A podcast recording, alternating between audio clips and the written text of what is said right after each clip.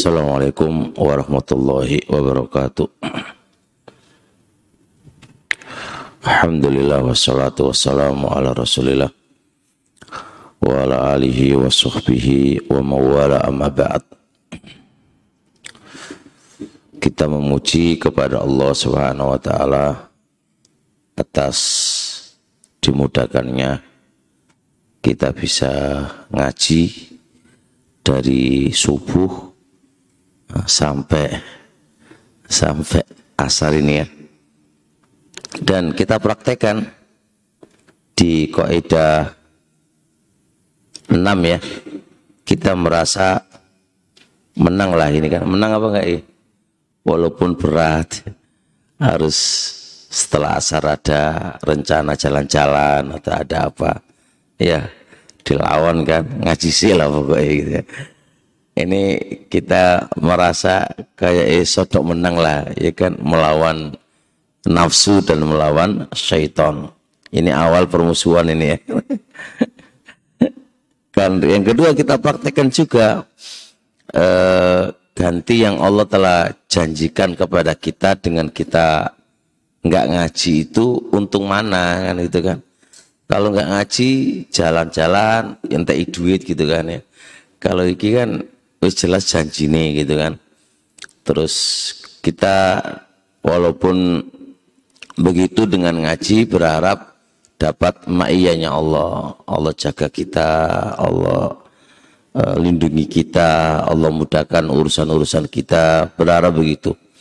Kemudian kita juga nggak tahu kalau pas jalan-jalan pas apa begitu kan dicabut nyawa kita. Mendingan kalau begitu ya berharap kalau pas mas taklim ini loh terus dicabut nyawa kita kan Masya Allah khairun kathir. Pas ngaji terus dicabut nyawa kita. Berharap kita menjadi orang-orang yang husnul khotimah.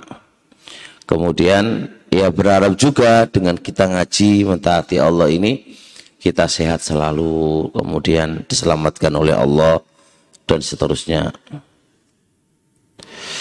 Taib Masuk pada kaidah yang ke-11.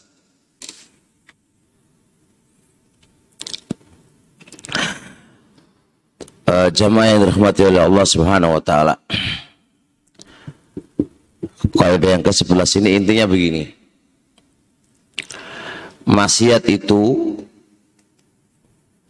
itu adalah puncak kita melakukan maksiat berucap maksiat itu puncak.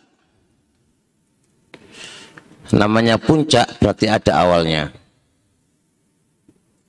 Ada proses awalnya.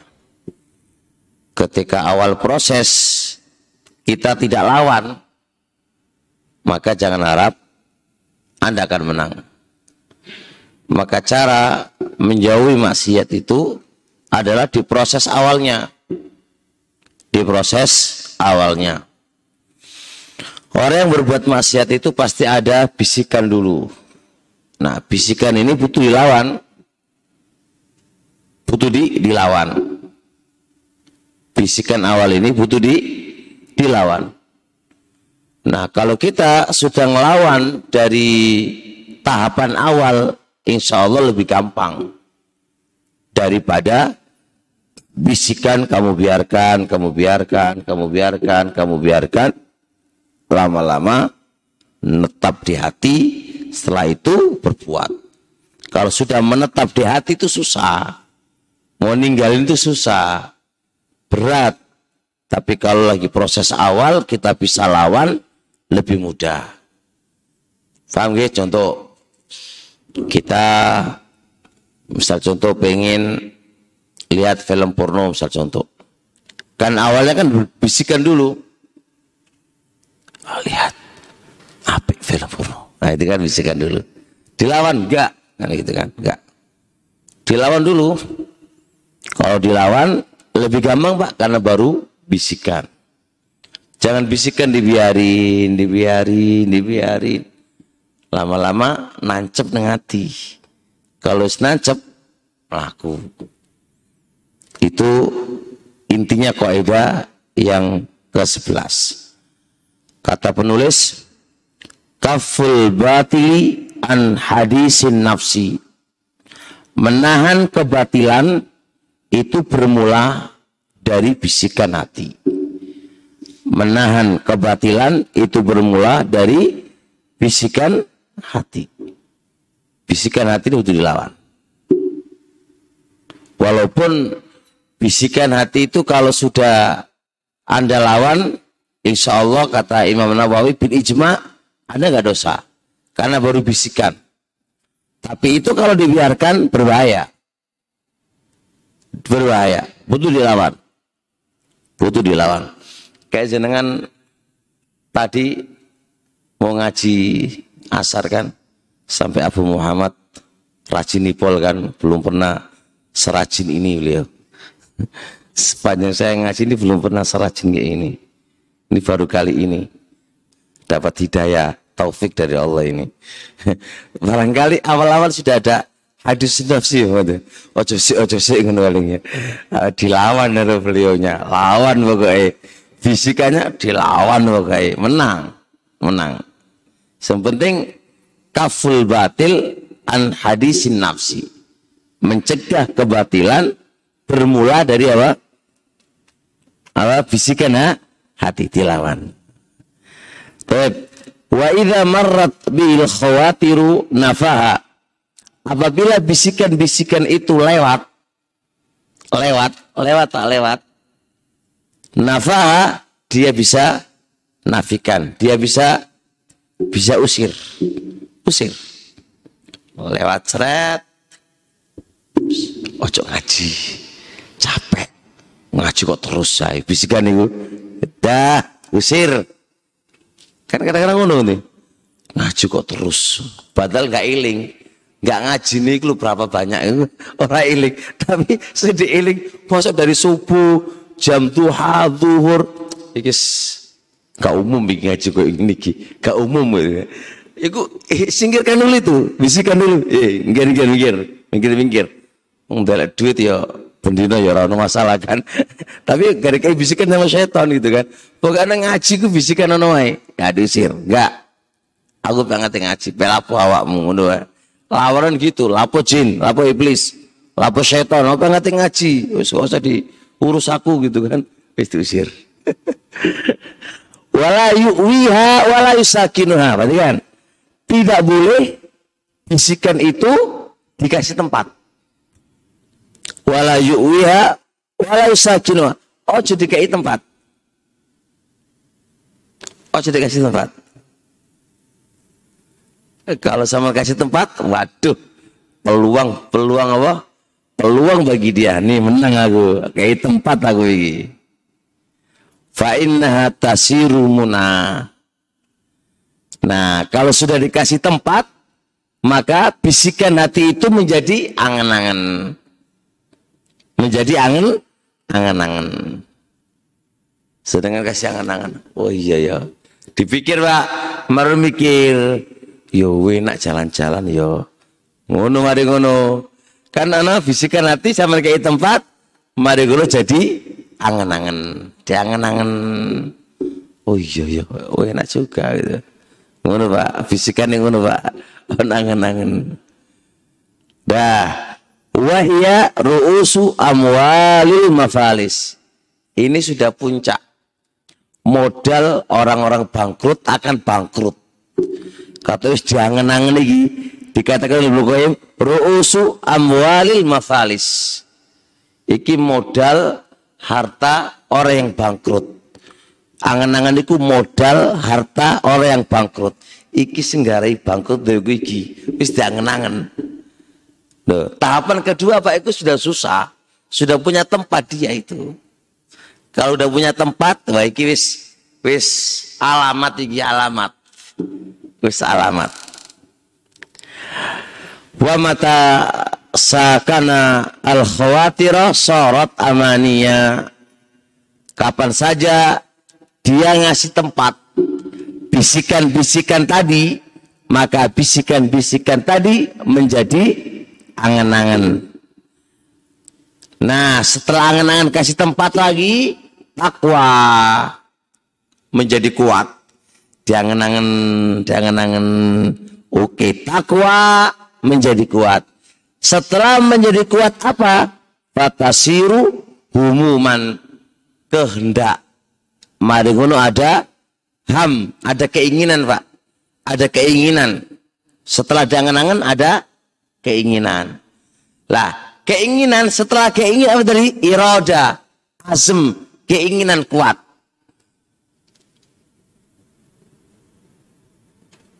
Wis.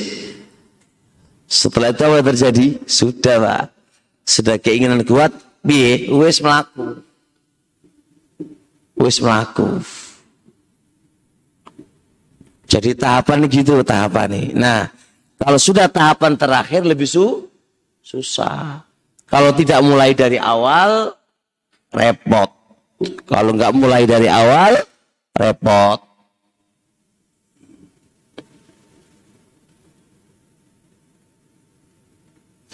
Makanya kata penulis fadaf'ul khatiril awwali ashalu wa aisar maka menolak menolak bisikan yang pertama tadi itu lebih gampang.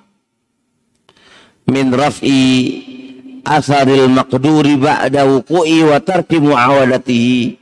Lebih gampang daripada mengangkat sesuatu yang sudah dia lakukan. Itu susah banget. Susah banget.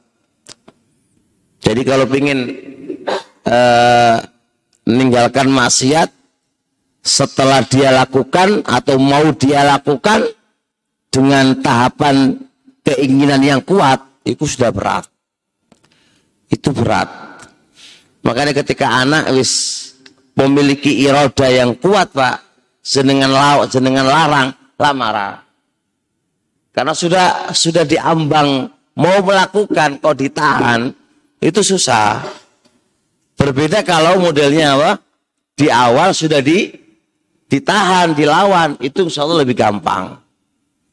Dan ini insya Allah logis. Kayak penyakit gitu loh. Ini bagian dokter ini kan penyakit. Kalau ke awal diobati lebih gampang ketimbang kalau sudah parah ya kan? Nah, ketika awal itu tidak dijaga dan tidak diperhatikan, ala apa ini? Gampang ini, gue waras si sopo, awal gitu pak. Mari ngono wis parah, parah harus mengeluarkan duit banyak dan harus membutuhkan operasi atau yang lain. Ini kalau nggak bisa disembuhkan mati. Awalnya tidak diperhatikan, maka maka kaidahnya apa? Mencegah awal itu lebih mudah daripada sudah melekat. Itu caranya berarti uh, ini kiat gimana caranya ninggalin maksiat itu ya tadi harus mulai dari awal mulai bisikan itu kita lawan. Apalagi sudah menjadi kebiasaan. Apalagi sudah menjadi kebiasaan. Kebiasaan nyolong ya mau dirubah susah tapi kalau ketika ada bisikan, mau nyolong itu dia lawan, insya Allah lu akan sukses. Karena baru di awal. Jadi teman-teman semuanya insya Allah pasti semua keinginan baik atau jelek itu diawali dengan apa? Ada bayangan dulu, ada bisikan dulu. Ketika ada bisikan itu lanjutkan kalau itu baik, kalau tidak tinggalkan. Jadi kayak tadi aku ngaji nggak setelah asar. Wih sudah. Ibnu Qayyim kan tengkaran tadi kan. Ada dua kubu jari Ibnu Qayyim itu. Antara kubu ngaji, kubu kon jalan-jalan. Kubu ngaji ini namanya akal dan namanya agama. Kubu yang nggak kon ngaji ini dua syaiton sama hawa nafsu. Ini selalu bertengkar dalam diri kita, Pak. Alhamdulillah menang ya. hari ini menang minta taufik kepada Allah mudah-mudahan besok menang lagi gitu kan. Ini dua kubu ini selalu bertengkar nih. Nah agama sama akal juga nggak mau kalah. Syaiton sama nafsu juga nggak mau kah kalah. Pertandingan seru ini. Pertandingan seru ini. Seru banget. Kadang-kadang kita nggak pernah mikir. Sebenarnya nggak usah nonton bola. Kalau pengen lihat pertandingan, pertandingan diri kamu aja melawan melawan nafsu dan melawan syaitan. Itu udah pertandingan itu. Asik banget kali kita bisa menang tuh. Alhamdulillah menang hari ini. menang hari ini. Alhamdulillah. So menang pak. Harus tampakin seneng biar apa? Besok bisa menang lagi gitu loh. Karena ada kelezatan tuh bisa bisa menang. Kalau enggak ya enggak guna, enggak guna. Ya, jelas ya. Pahami itu, ya. Jadi harus melawan dari awal. Dari awal harus dilawan. Khotam, paham, khotam. Paham apa lah? Bicara nih mau kaidahimu. Kaidahnya gimana? Jangan bisikan, angan-angan bisikan dulu. Bisikan dulu disantap dulu. Suantap sih wae. Keras keras dalam bab ini gak apa-apa. Ojo keras karo wong, iki keras ono iki. Bisikan tak santap awakmu ngono. Sing kenceng kenceng santap kono. Dia melayu, bisikane iku melayu mari ngono. Iya, ojo pelan-pelan, get no ae bisikan santap kon ngono. Eh? Iya, jadi kasih kendor, kendor kalah. Kalah kita. Jadi kasih kendor, get wae, kenceng wae. Bab ini Pak, bab ini loh. Bab ini ketika datang bisikan jelek langsung kalau enggak pukul dia gitu loh. Loro dewi awakmu tapi Wes itu kaidahnya. Kaidah yang ke-12 Kesimpulannya adalah kesimpulannya adalah maksiat itu pasti ada sebab, Pak. Pasti ada sebab. Contoh, maksiat kita suka ngerasani wong. Ngerasani wong itu pasti ono sebabnya. Karena gumbulan karo wong iku Nah kalau pengen pengen meninggalkan maksiat, tinggalkan kumpulan kumpulan sama dia. Kalau kalau anda aku tobat, tobat, tobat, tapi nggak meninggalkan dia, nggak mungkin bisa. Nggak mungkin bisa.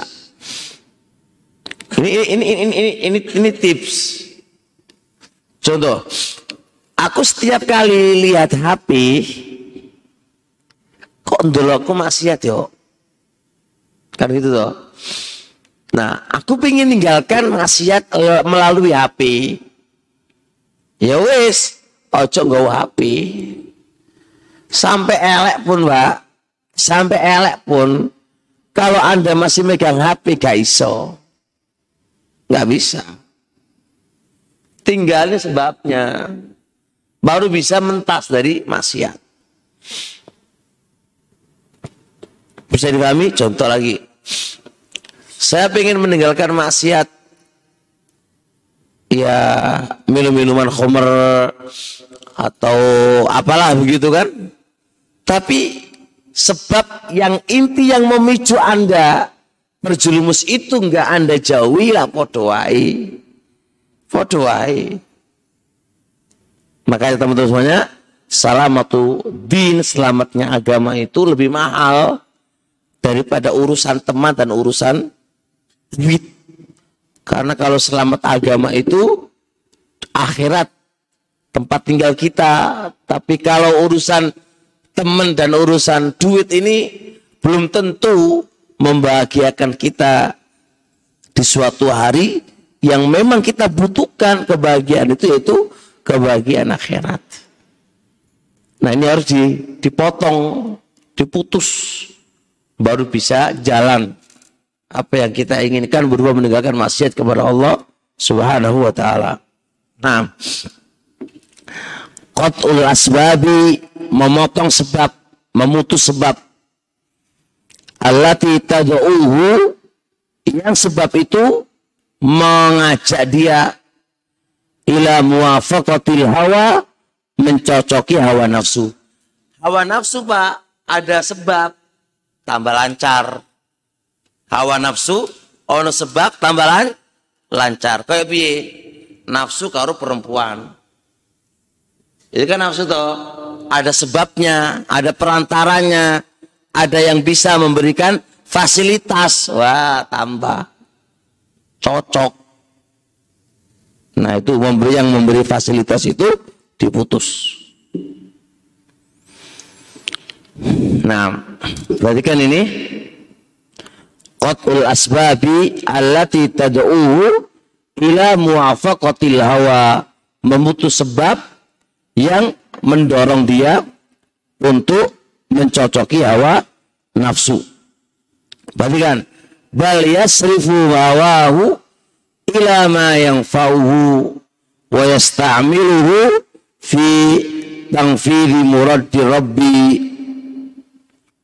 Nah, cara yang kedua harusnya dia palingkan hawa nafsu itu kepada yang bermanfaat setelah dipotong sebabnya, diputus sebabnya, dialihkan hawa nafsu itu kepada yang bermanfaat.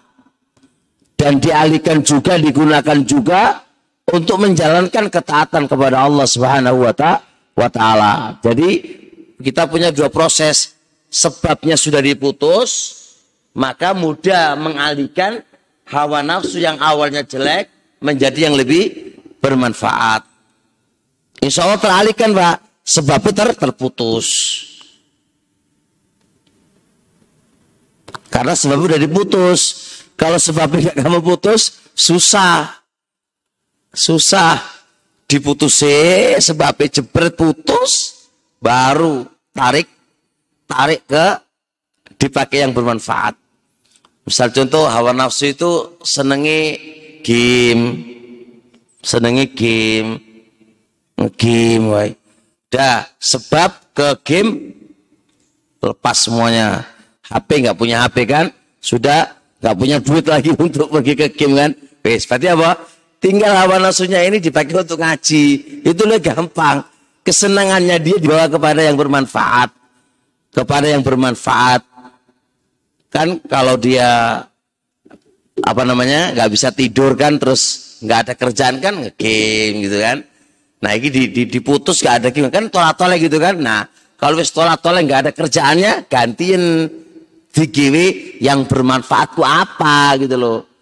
Mau coba buku Indonesia kek atau ngerjain apa kek yang bermanfaat itu lebih baik. Dan insya Allah mudah, insya Allah mu, mudah. Ini juga teori pak.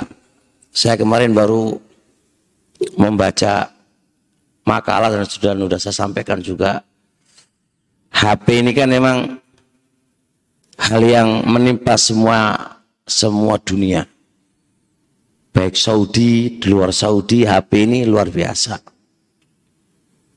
nah kita kita ini yang tua-tua ini yang terkena musibah rindu dengan HP gitu kan ini kan juga salah Rindu kok nang HP kan salah. Rindu dengan majelis ilmu nang pas. Rindu kok nang HP itu kan aneh itu kan. Rindu kan majelis ilmu, rindu dengan Allah itu kayak ganteng lah gitu kan. Rindu kok ke HP gitu. Kalau nggak megang HP kuatal gitu kan. ya, ini kan pertanyaan kan. Berarti berarti uh, apa jenenge nih ya tadi bikinlah. Kalau HP itu kan uh, iso dikirim manfaat, iso dikirim maksiat kan ngono. Nah, kalau sebab-sebab membuat maksiat itu samen putus ya aplikasi gosong KB atau blokirin KB berarti kan tinggal apa yang berguna aja kan di situ terus kan sama kan megang HP lapo ya insya Allah diarahkan ngeringin ngaji lu enak. Tapi kalau aplikasi saya saya wakil aku lu, ya ya nggak bisa, susah, ya susah. Ya anak-anak pasti pengen dulu gimana gitu kan, berat tak berat, ya kosong kafe. Nah sekarang yang terpenting adalah gimana keinginan kita itu keinginan yang bermanfaat gitu loh terus bisa keinginan yang bisa mewujudkan ridhonya Allah Subhanahu wa taala. Kata beliau, fa inna dzalik dengan cara yang semisal ini yadfa'u anhu syarra istimali fi ma'asi. Itu bisa mencegah menggunakan hawa nafsunya di dalam kemaksiatan kepada Allah Subhanahu wa taala dengan cara memutus sebab-sebabnya dan dipalingkan kepada yang bermanfaat insya Allah dengan cara ini bisa bisa apa bisa naam meng, bisa mencegah untuk tidak jatuh kepada kemaksiatan kepada Allah Subhanahu wa taala. Faham gak insya Allah? Ayo teman-teman, ini ini PR kita ini. Karena kita pengen bahagia bisa di akhirat kan. Kita pengen bahagia dunia dan akhirat. Kita itu pengen tentram hati kita. Kita itu pengen uh, uh, nyaman dengan Allah Subhanahu wa taala. Kita itu pengen bahagia banget ketika disebut Allah. Bahkan kita itu pengen banget uh, rindu dengan tol dengan dengan tolabul ilmi, rindu dengan majelis-majelis ilmu. Kita pengen rindu bang. Ini gimana bisa terwujud? Tidak ada lain kecuali ya tadi harus meninggalkan maksiat kepada Allah Subhanahu wa taala. Dan ini caranya gimana? Ayo bareng-bareng. Bareng-bareng kita bisa tuntaskan ini masalah dan kita menjadi abdinya Allah sebenar-benar abdi. Kita bisa menjadi abdinya Allah dan kita akan merasa nyaman dengan Allah dan merasa lezat beribadah kepada Allah Subhanahu wa taala. Bahkan kita berharap apa? Kita itu keuangan dengan Allah sampai berkholawat dengan Allah. Di tengah malam kita itu membaca Al-Quran seakan-akan di depan Allah. Kita itu ingin bermunajat kepada Allah seakan-akan Allah itu di depan kita dan mendengarkan apa yang kita keluhkan. Dan itu nggak bakal bisa kecuali ya Pak, kita harus menjauhi maksiat kepada Allah Subhanahu wa taala. 6. Maka lihat ini, kalau sudah semua itu untuk Allah, Pak, maka nggak akan ada untuk celainnya. Kalau sudah nafsu, sudah diarahkan untuk ketaatan kepada Allah, maka fa inna fa inna Allah maka sesungguhnya Allah fa inna kulla maka sesungguhnya segala sesuatu minal insan dari manusia. Yastamiluhu lillah. Dia gunakan untuk Allah. Segala sesuatu yang dia lakukan hanya untuk Allah Subhanahu wa taala saja. Oh ini karena Allah ini untuk Allah. Semua gerak-gerik kita 24 jam kita peruntukkan untuk Allah. Kita peruntukkan untuk mentaati Allah.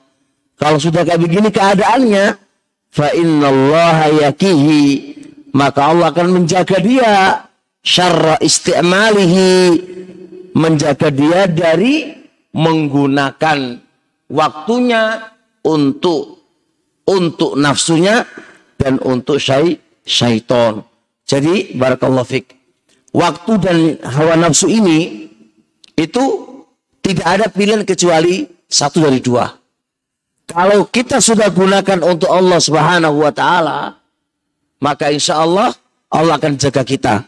Seluruh amalan kita tidak akan ada untuk nafsu kita dan tidak ada untuk syaitan. Kebalikannya, kalau kita sudah tidak untuk Allah, untuk nafsu dan untuk syaitan, ya sudah. Allah nggak bakal menjaga kita lagi. Allah tidak akan open kepada kita, kita lagi. Dan kalau sudah begitu, sudah hancur kita. Maka ayo kita mulai mengupayakan segala ucapan dan perbuatan kita kita peruntukkan untuk ketaatan kepada Allah. Pokoknya untuk taat, nggak taat mau. Kita usahakan begitu. Ini kalau sudah terbiasa, terbiasa, terbiasa, terbiasa, dengan sendirinya Pak Allah yang menjaga kita. Gak usah khawatir. Allah tahu kok kebutuhan kamu itu apa, Allah akan mudahkan. Apa sih permintaan kamu Allah akan mudahkan. Selama yang penting itu apa? Kita gunakan semuanya untuk Allah Subhanahu wa taala. Kita gunakan semuanya untuk Allah Subhanahu wa taala semisal kayak ilmu ilmu itu kalau kita belajar Pak kita nggak langsung untuk Allah udah otomatis melenceng untuk syaitan dan untuk nafsu kita bertemanan kalau kita tidak jelaskan untuk Allah Pak udah otomatis akan untuk syaitan dan untuk nafsu karena kita nggak mungkin lepas dari ini. Salah langsung ke sini. Benar nggak mungkin ke sini, Pak. Jadi hanya ada dua dua dua dua ember tok. Kalau kita sudah penuhi di ember ini nggak mungkin ke sini. Tapi kalau kita sudah ke sini nggak mungkin ke sini. Hanya itu tok. Nah berarti pinter-pinternya kita sekarang. Waktu omongan, perbuatan, sudahlah. Kita harus menjaga diri kita lah Pak. Bos umur segini loh, umur mau mati aja kok. Umur mau mati, mau menghadap ke Allah. Umur butuh pertanggungjawaban di depan Allah. Terus ora sekene-kene wis ora seki model-model sana. Udah mau mati sudah. Di depan Allah sudah. Berarti waktu kita harus benar-benar digunakan hanya untuk Allah Subhanahu wa taala saja. Jangan dipakai untuk nafsu kita dan untuk syaitan musuh kita. Semuanya, Pak. Kata amalan kebaikan pun harus kita peruntukkan untuk Allah. Apalagi perbuatan dosa dan maksiat. Perbuatan dosa dan kan pasti untuk nafsu dan untuk syaitan. Gak mungkin tidak perbuatan ketaatan pasti untuk Allah atau mungkin untuk syaitan? Bisa untuk Allah, bisa untuk syaitan. Ini sudah jelas kebaikan loh. Masih bisa diplesetkan oleh syaitan untuk dirinya. Apalagi yang itu jelas-jelas maksiat. Terus untuk syaitan maksiat itu. Maka Anda harus berpikir, kalau aku untuk syaitan rugi dong. Wong syaitan gak janjiin aku apa-apa. Nggak modal apa-apa itu bisik-bisikin aku itu. Tujuannya nggak nguntungin aku itu setan. Nah kata beliau waman awwada nafsahu al-amalillahi lam yakun alaihi asyakku minal amali wairi barang siapa yang membiasakan diri amalannya itu untuk Allah, maka sesuatu yang paling susah bagi dia kalau amal itu diberikan kepada selain Allah. Kalau udah kebiasaan dia beramal itu untuk Allah, maka sesuatu yang paling susah yang dia hadapi kalau dia beramal untuk selain Allah. Begitu pula sebaliknya, Pak. Seseorang yang membiasakan diri beramal untuk selain Allah, sampean aja untuk Allah itu susah banget. Sama saja orang yang selalu maksiat kepada Allah. Tidak ada yang paling susah kamu, tidak ada yang paling susah bagi dia kecuali kamu ajak ketaatan kepada Allah. Seharusnya orang-orang yang selalu taat kepada Allah Subhanahu wa taala adalah sesuatu yang paling susah bagi dia kalau dia diajak masih maksiat. Kan begitu seharusnya. Ini ini ini ini kok idenya begitu? Tapi ternyata kok kita ini selalu sering masih ya, selalu sering taat. Kok dipelintir sama setan ini kok kok iso berarti pinter setan ya. Pinternya setan itu. Kita di atas ghirratin wa khofla, di atas kelalaian di saat kita dipelintir oleh syaitan. Padahal seharusnya berat banget itu. Karena ya, ya aku taat sama Allah bendino gini gini gini. Kok disuruh ngerasani wong kok gelem ya gitu. Ini kan lucu banget. Seharusnya kan nggak bisa. Waktu dia tuh dikir, dikir, dikir, dikir, dikir. Kok disuruh dikir mengingat kejelekan manusia kan harusnya kan berat karena biasanya dipakai untuk dikir kepada Allah kan gitu kan. Lu kok iso ya? Ini kan aneh. Nah makanya kan apa salah kaidah tapi Gak pak, yang salahin deh paling. Enggak ikhlas bikin kita itu ya. Kurang kurang mantep deh barangnya. Hah?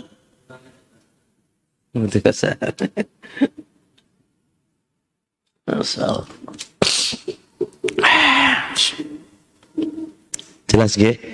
Jadi Masya Allah ikhwan Ini ucapan luar biasa ini Begitu Ayolah semuanya kan kebiasaan ya Kayak Ibnu Qayyim membahas di kitab Tufatul Maulud ya Kata beliau begini Kebiasaan yang sudah terbiasa dia lakukan di masa kecilnya terbiasa gitu kan maka akan susah perbuatan itu kita cabut ketika dia menjadi besar. Karena kebiasaan pak. Jadi kebiasaan, kebiasaan itu punya andil besar di dalam kebahagiaan kamu dan di dalam kesengsaraan kamu. Itu punya andil besar loh. Nah kebiasaan yang mau, ngaji, dikrullah, insya Allah susah kalau nggak dibaca, kalau nggak di, kalau diajak sholat itu susah. Karena kebiasaan orang nggak tahu ngaji, kan ngaji susah nggak? Kayak tadi kebiasaannya kan ngaji ini kapan? Se sebulan itu berapa? Maghrib toh kan? Ini kan ngajak ngaji duhur, duha, woi, duhur, asar, berat kan? Tapi kan nanti bisa. Taufik dari Allah. Kalau nggak taufik gak bisa loh ikut. berat karena kebiasaan nggak tahu ngaji di majelis nggak tahu ngaji gitu nah ini kayaknya butuh dilestarikan ya ini biar menjadi terbi terbiasa biar ter terbiasa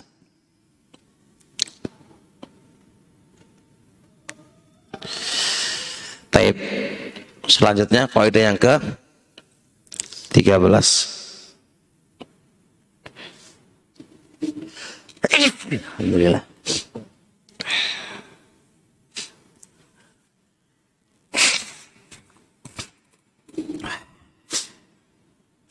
Kaidah ke-13 ini uh, kaidahnya begini, Pak. Pikiran kita itu sibukkan kepada apa-apa yang bermanfaat. Kalau sudah sibuk, maka akan mudah menghindari bisikan syaitan. Jadi jadi gini, pikiran ini Pak hanya ada dua cara, hanya ada dua dua penggunaan. Kalau pikiran ini nggak antum pakai kepada bermanfaat dan ketaatan, maka akan diisi syaitan. Peace. Itu dua cara tok. Dua tempat tok. Jadi kalau kita nganggur, nganggur kosong, Pak, diisi oleh syaitan. Kalau pikiran ini kita pakai untuk mikir ngaji, aku ora paham, aku opo, aku opo. Maka berarti full kan waktunya Anda nggak sempet mikirin orang, nggak sempet bermaksiat, nggak sempet Pak, karena Anda sudah habis waktumu di sini. Ini cara jadi kalau orang yang jatuh dalam kemaksiatan, misalnya contoh kayak HP lah HP. HP ini kan dipakai. Ya karena nganggur aja dia nganggur. Waktunya itu banyak kosong. Makanya HP ke mana-mana. Kalau dia sibuk dengan kerjaan kah? Atau pikiran ini sibuk mikirkan ilmu, mikirkan aku kok iso iso gitu kan. Mikir ayat-ayat Allah kauninya, ya Allah maha besar Allah. Ya kan? Antum download HP mulu. Orang sakit ditonton aplikasi ini, Pak. Lu kayak gini lo kok iso ya? Digiwin telepon nang wong duit transfer duit maha besar Allah lo sibuk ngurusin mikir ini lo pak itu orang sebut dulu aplikasi ini kan iya bora nah nggak tahu dulu memikirkan keagungannya Allah sing dulu Allah aplikasi ini yuk masuk ke dalam isi ini nggak ngena-ngena itu lihat ayat-ayat Allah syariah mau al-fatihah al-fatihah artinya apa sih Alhamdulillahi Rabbil Alamin. Artinya apa? Coba berusaha lihat tafsirnya. Lihat HP itu HP, coba punya HP kan? Coba lo Apa apa pembahasan kemarin? Apa pelajaran apa kemarin? Kayak tadi kemarin babul ikhdat, apa itu ikhdat? Dibuka lagi di browsingnya apa itu? Sibukkan kayak gitu-gituan. So kalau kita sibukkan kayak gitu itu, ini namanya meminimalkan lah nggak berbuat maksud kepada Allah. Karena kan pikiran nggak pak? Tapi kita baca. Sorful fikri memfokuskan pikiran kita ila ajaibi ayatillah menuju kepada ayat-ayat Allah yang dibaca yang menakjubkan. Awil makhluk atau makhluk-makhluk Allah yang menakjubkan. Kita aja kali ketika lihat ayat Allah yang kita baca menakjubkan. Kita tahu pingin artinya apa, manunya apa, maksudnya apa. Ayat-ayat makhluka, ayat-ayat berupa ayat-ayat makhluknya Allah yang begitu menakjubkan. Antum berpikir gimana caranya bisa begitu. Keagungan Allah itu luar biasa ya Allah gitu kan. Nah, faida istaula dalika ala qalbi. Kalau sudah pikiran itu menguasai kepada hatinya, kesibukan-kesibukan memikirkan ayat-ayat Allah sudah menguasai kepada hatinya, sudah mendominasi di dalam hatinya. Wes, berarti full Pak waktunya Pak untuk itu. Hatinya sudah full memikirkan ayat-ayat Allah, sudah full memikirkan ayat-ayat kauniyahnya Allah, sudah full memikirkan ayat-ayat syar'iyahnya Allah. Dafa'a anhu syaitan.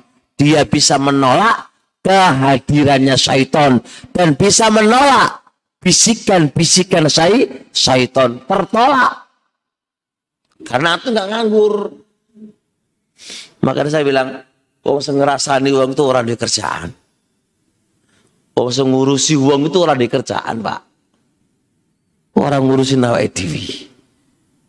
Coba ngurusin nawai dewi. Urusin dirimu sendiri.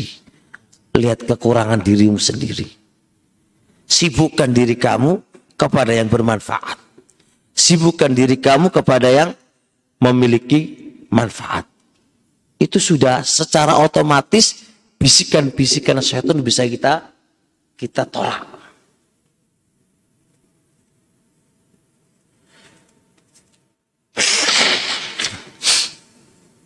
Nah,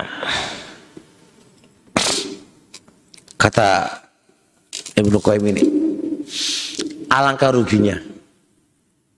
Alangkah ruginya, Pak. Dia itu mampu menghadirkan Allah, mampu menghadirkan kitab-kitabnya, mampu menghadirkan Rasulnya, mampu menghadirkan sahabat, malahan dia bisa menghadirkan syaitan. Kan lucu banget. Artinya dia punya kesempatan. Dia punya waktu. Dia punya kemampuan. Untuk Allah dan Rasulnya itu selalu hadir dalam dirinya. Ayat-ayat Allah itu selalu hadir pada dirinya. Sahabat-sahabat itu selalu bisa dihadirkan dalam dirinya. Membaca. Waktu mereka untuk mereka semuanya. Anda bisa hadirkan itu. Tapi anehnya, kok malah Anda menghadirkan syaitan. Baik dari kalangan jin maupun manusia. Ini adalah sebuah kerugian yang luar biasa. Kita tertipu ini kalau kalau jual beli kita tertipu ini. Gimana? Nah kok bisa loh? Pemusuhnya malah dihadirkan, Pak. Yang menguntungkan kita, yang menyelamatkan kita, yang memberikan ketenangan kita, malah kita usir. Sana ya Allah, ya Rasul pergi-pergi semuanya, orang-orang soleh pergi semuanya. Eh setan ini malah didatangkan. Kata tambah lucu itu orang kayak gini ini. Iki penik orang tertipu pak. Tertipu. Tertipu. Paham gak? Mungkin nggak ini? Pas gini mungkin mbak ya. pas metu toko kajian lali kabeh. Allah musta'an.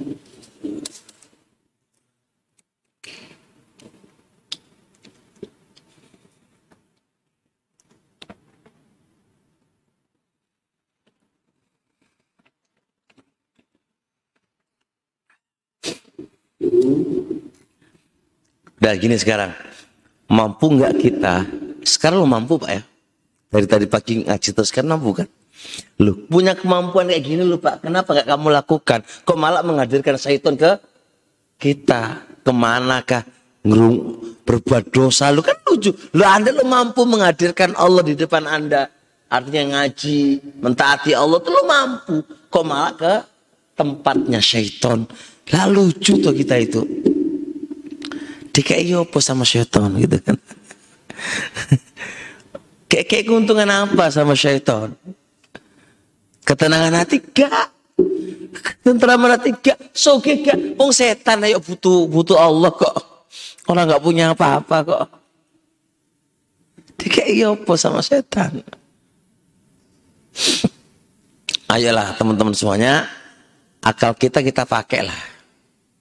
Wong laki-laki punya akal. Giwinin nakal kita kita pakai akal kita. Kita gunakan nakal kita untuk berpikir. Kemaslahatan kita ke akhirat kita kita pikirkan. Ojo gelem tertipu jual beli aja hati-hati banget kok. Nggak mau tertipu dalam perdagangan kita biar nggak rugi. Apalagi urusan kayak gini ini gitu loh ojo gelem di, dibayar berapa sama setan itu Dibayar berapa sama setan? Kita harus menjauhi ilmu, menjauhi ini, berpecah belah. Ya kan? Dibayar berapa sama setan? Orang orang orang untuk. Tapi Cepat selesai ya, ganti kita baru kan? Bulan ganti kita baru kayaknya enak hari ahad tuh ngaji nih full pak saya itu ganti satu kita daurah ini kan ide yang ke-14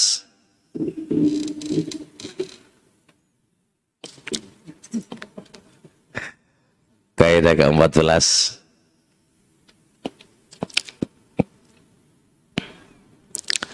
intinya kaidah 14 begini kita disuruh mikir lagi Pak. Nikmatnya dunia itu seberapa, nikmatnya akhirat itu seberapa. Wa ma mataul hayati dunya ila mataun qalilun. Kehidupan dunia itu hanya kehidupan sementara. Anda dijanjikan setan itu apa? Itu paling dunia, Pak kita dijanjiin oleh temen kamu kalau begini tak kasih uang segini kalau kamu begini tak kasih begini. Itu mata dunia aja. Dan mata dunia itu seberapa?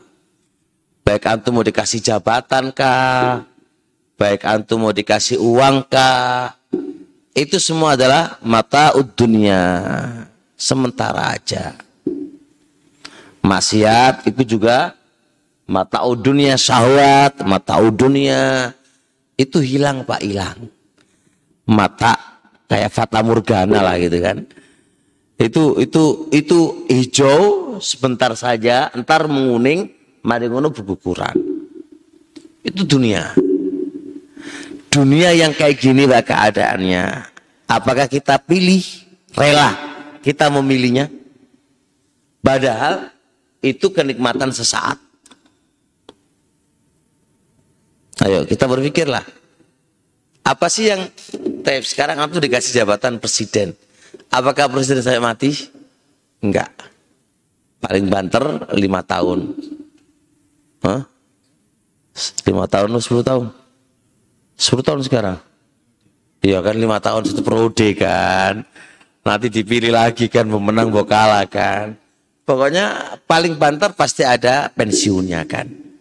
Kenikmatan nggak mungkin abadi. Anda sekarang punya duit banyak. Siapa yang bisa mengkondisikan uang itu selalu bersama Anda. Kan enggak. Ya kan? Bisa di Allah akan cabut. Artinya dunia itu kenikmatan yang sementara Pak. Walaupun kita butuh dunia ya. Walaupun kita butuh dunia, tapi dunia itu pahami. Hanya kebutuhan, hanya, hanya kenikmatan sementara saja. Tapi kalau ada maksiat kepada Allah Subhanahu wa taala,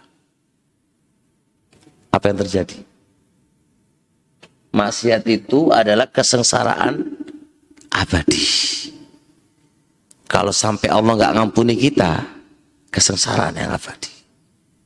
Penentu besok di akhirat itu kita itu selamat opo melarat, opo bahagia, opo enggak. Penentunya kita di dunia ini. Kehidupan dunia, kehidupan kehidupan akhirat, kehidupan yang abadi, Pak. Itu difahami. Kehidupan dunia, kehidupan yang fana. Ingat-ingat itu. Kehidupan dunia itu fana, hancur, hilang. Kehidupan akhir itu kehidupan yang abadi. Camkan ini Pak. Sekarang istri, walaupun muda, cantik, berapa Anda bisa menikmati, berapa tahun Anda bisa menikmati istrimu. Mana yono, ya tuoi meneyono elei. Sudah. Enggak, enggak, enggak, enggak, enggak, enggak abadi pokoknya. Dengan itu, bagaimana kita bisa merusak kehidupan yang abadi kita dengan mendapatkan kehidupan yang tidak abadi. Itu jeneng wong bodho. Padha karo iki gaji dikei gaji 10 juta ini digaji 100 juta. Aku milih 10 juta. Ini bodoh banget. Padahal fasilitas jauh lebih bagus daripada yang 100 juta. Sama aja kita dikasih oleh Allah pilihan kehidupan akhirat yang abadi. Yang abadi. Terus kita memilih kehidupan yang fana. Lalu lucu toh? Lucu. Maka wahai pelaku maksiat Ingatlah kehidupan dunianya sementara Pak. Duit yang jenengan miliki pasti jenengan tinggalkan. Neng kuburan nggak gawa duit, nggak gawa anak, nggak gawa bucu. Anda meninggal bucu, delek mana? Gak akan mati bersama kamu. Anak, Anda meninggal, anak juga nggak bakal mau bersama kamu di kuburan. Rumah yang baik juga tidak akan menemani kita di kuburan yang menemani kita adalah amalan kita. Itulah setia menemani kita. Baik amalan baik atau buruk, itulah yang menemani kita saat kita mati. Camkan itu. Maka harus kita berpikir panjang lah untuk melakukan sesuatu apakah itu baik atau jelek. Pikirkan. Menguntungkan enggak akhiratku atau menjatuhkanku ke dalam neraka. Nah, at-tafakkuru fi dunia, mikir tentang dunia. Wa sur'ati zawaliha dan mikir tentang cepatnya hilangnya dunia. Mikir tentang dunia dan cepatnya hilangnya dunia. Fala yarda li nafsihi yatazawwada minha maka hendaknya dia tidak akan rela untuk dirinya harusnya dia nggak rela untuk dirinya untuk berbekal di hari di hari akhiratnya tentunya dia nggak akan rela berbekal untuk hari akhiratnya dengan bekal yang hina, dengan bekal yang sedikit manfaatnya. Kan gitu Pak. Sekarang saya contohkan begini. Sekarang kita pasti semuanya ke akhirat. Dan kita sepakat bahwasanya akhirat itu adalah negeri yang abadi. Akhirat itu adalah negeri penentuan kenikmatan atau kesengsaraan. Maka seseorang mukmin gak akan rela mencari bekal untuk akhiratnya dengan bekal yang pak bekal yang tidak ada manfaatnya, bekal yang busuk. Gak bakal rela. Karena itu untuk negeri, untuk kebahagiaan di akhirat. Paham? Berarti seorang mukmin gak mungkin rela untuk dirinya mencari bekal maksiat. Karena bekal maksiat, maka bekal yang paling busuk adalah bekal maksiat. Masa kita bawa maksiat untuk ke akhirat kita? Masa kita membawa bekal kemaksiatan untuk menghadap kepada Allah Subhanahu wa taala? Gak dapat apa-apa. Rugi malah. Dan tidaklah melakukan ini kecuali orang-orang yang mau mati hatinya. Masa menuju ke akhiratnya nggak bekal yang rendah loh pak. Masa menuju ke akhiratnya membawa bekal yang itu isinya isinya adalah barang-barang busuk. Ya lucu dong. Bisa dipahami? Nah, maka itulah yang mati hatinya. Maka semakin rugi lagi, ternyata tiba saatnya terus dibuka, ayo buka bekalmu. Ternyata isinya hanya barang-barang busuk. Digambarkan oleh blognya begini, Pak. Anda itu harus pergi ke suatu tempat. Ke tempat itu dibutuhkan membawa bekal. Sampai sudah membawa bekal, isinya pasir. Wis kuwatok, Pak. Wis kuwatok marat apa enggak? Melarat. Tapi bekali pasir. Sampai di hari, sampai ketika di tempat yang dituju, Anda itu butuh bekal banget. Kalau enggak antum mati dan binasa. Antum buka, ternyata isinya pasir. Apa yang terjadi? Stres enggak? Bodoh banget aku itu ya. Kenapa enggak saya lihat? Kenapa, kenapa, kenapa? Tapi sudah nggak ada lagi penyesalan Pak. Sudah celakalah kamu. Loh di tempat itu kita itu butuh bekal yang baik Pak. Biar bisa selamat di tempat itu. Ternyata kita itu bawa bekal yang busuk-busuk yang tidak bisa yang tidak ada manfaatnya. Sudah antum bawa Pak. Wis capek, wis seleti udah kamu bawa itu. Di tempat yang Anda tuju yang itu Anda butuh banget dengan makanan tadi dan bekal ternyata ketika dibuka nggak bisa memberikan manfaat kepada apa-apa kepada anda. Bahkan menjerumuskan anda ke dalam nerakanya Allah. Rugi dong. Rugi nggak ini Pak? Rugi nggak? Allah jadi jangan jadi orang goblok lah gitu kan. Masuk pasir kok digowo lu udah berat. Pasir digowo berat pak sampai melincet melincet ini dia berharap loh melarati kayak ngono itu berharap ini bisa menyelamatkan dia di tempat itu. Pasir digowo. Pasir gak usah dipangan.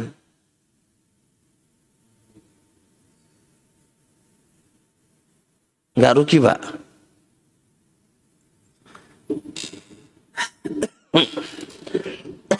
Nah, itulah dunia. Kita kerja malam siang, sampai lupa kepada Allah. Bisa beli mobil, bangun rumah 10, bisa ini luar biasa wis. Bengi melarat tak melarat. Dan saya yakin Pak, orang ini kan pengen bahagia tuh. Iya toh? Pengen bahagia. Di hari kematiannya, Amalan-amalan itu yang bisa memudahkan dicabut nyawanya dia Pak. Tapi sama Allah justru berat banget itu. Sama malaikat lagi guyonan ini torak tarik torak tarik melarati po sakit po. Lu Pak itu loh. Udah melarat di dunianya cari uang setengah mati. Pengiri nomor gawe wis gak kenal Allah, gak kenal Robnya, gak kenal ibadah kepada Allah, wis capek. Sudah capek dengan dunianya kan. Berharap dengan dunia itu bisa nyelamatin dia kepada kehidupan yang abadi. Ternyata tidak bermanfaat apa-apa itu. Wahai pelaku maksiat coba ingat inilah. Orang yang lalai kepada Allah ingat. Ini beban kamu di dunia loh. Dan tidak akan bisa menyelamatkan kamu di akhirat nanti. Ya Allah, nah. Tapi insya Allah sampai di sini dulu. Semoga bermanfaat apa yang disampaikan tadi. Semoga Allah menjadikan kita orang-orang yang berakal, bisa mikir yang baik, yang buruk, bisa menimbang mana yang menguntungkan aku dan mana yang tidak menguntungkan aku. Bisa menimbang ini memudaratkan, ini masih manfaat kepadaku. Tanpa taufik dari Allah nggak bisa loh ya. Kita harus memohon kepada Allah merendah di depan Allah, menghinakan di depan Allah, bersandar kepada Allah. Semoga Allah bisa memberikan kemudahan itu kepada kita semuanya. Amin ya rabbal alamin. Subhanakallah hamdik. Asyhadu alla ilaha illa anta wa atubu. Assalamualaikum warahmatullahi wabarakatuh.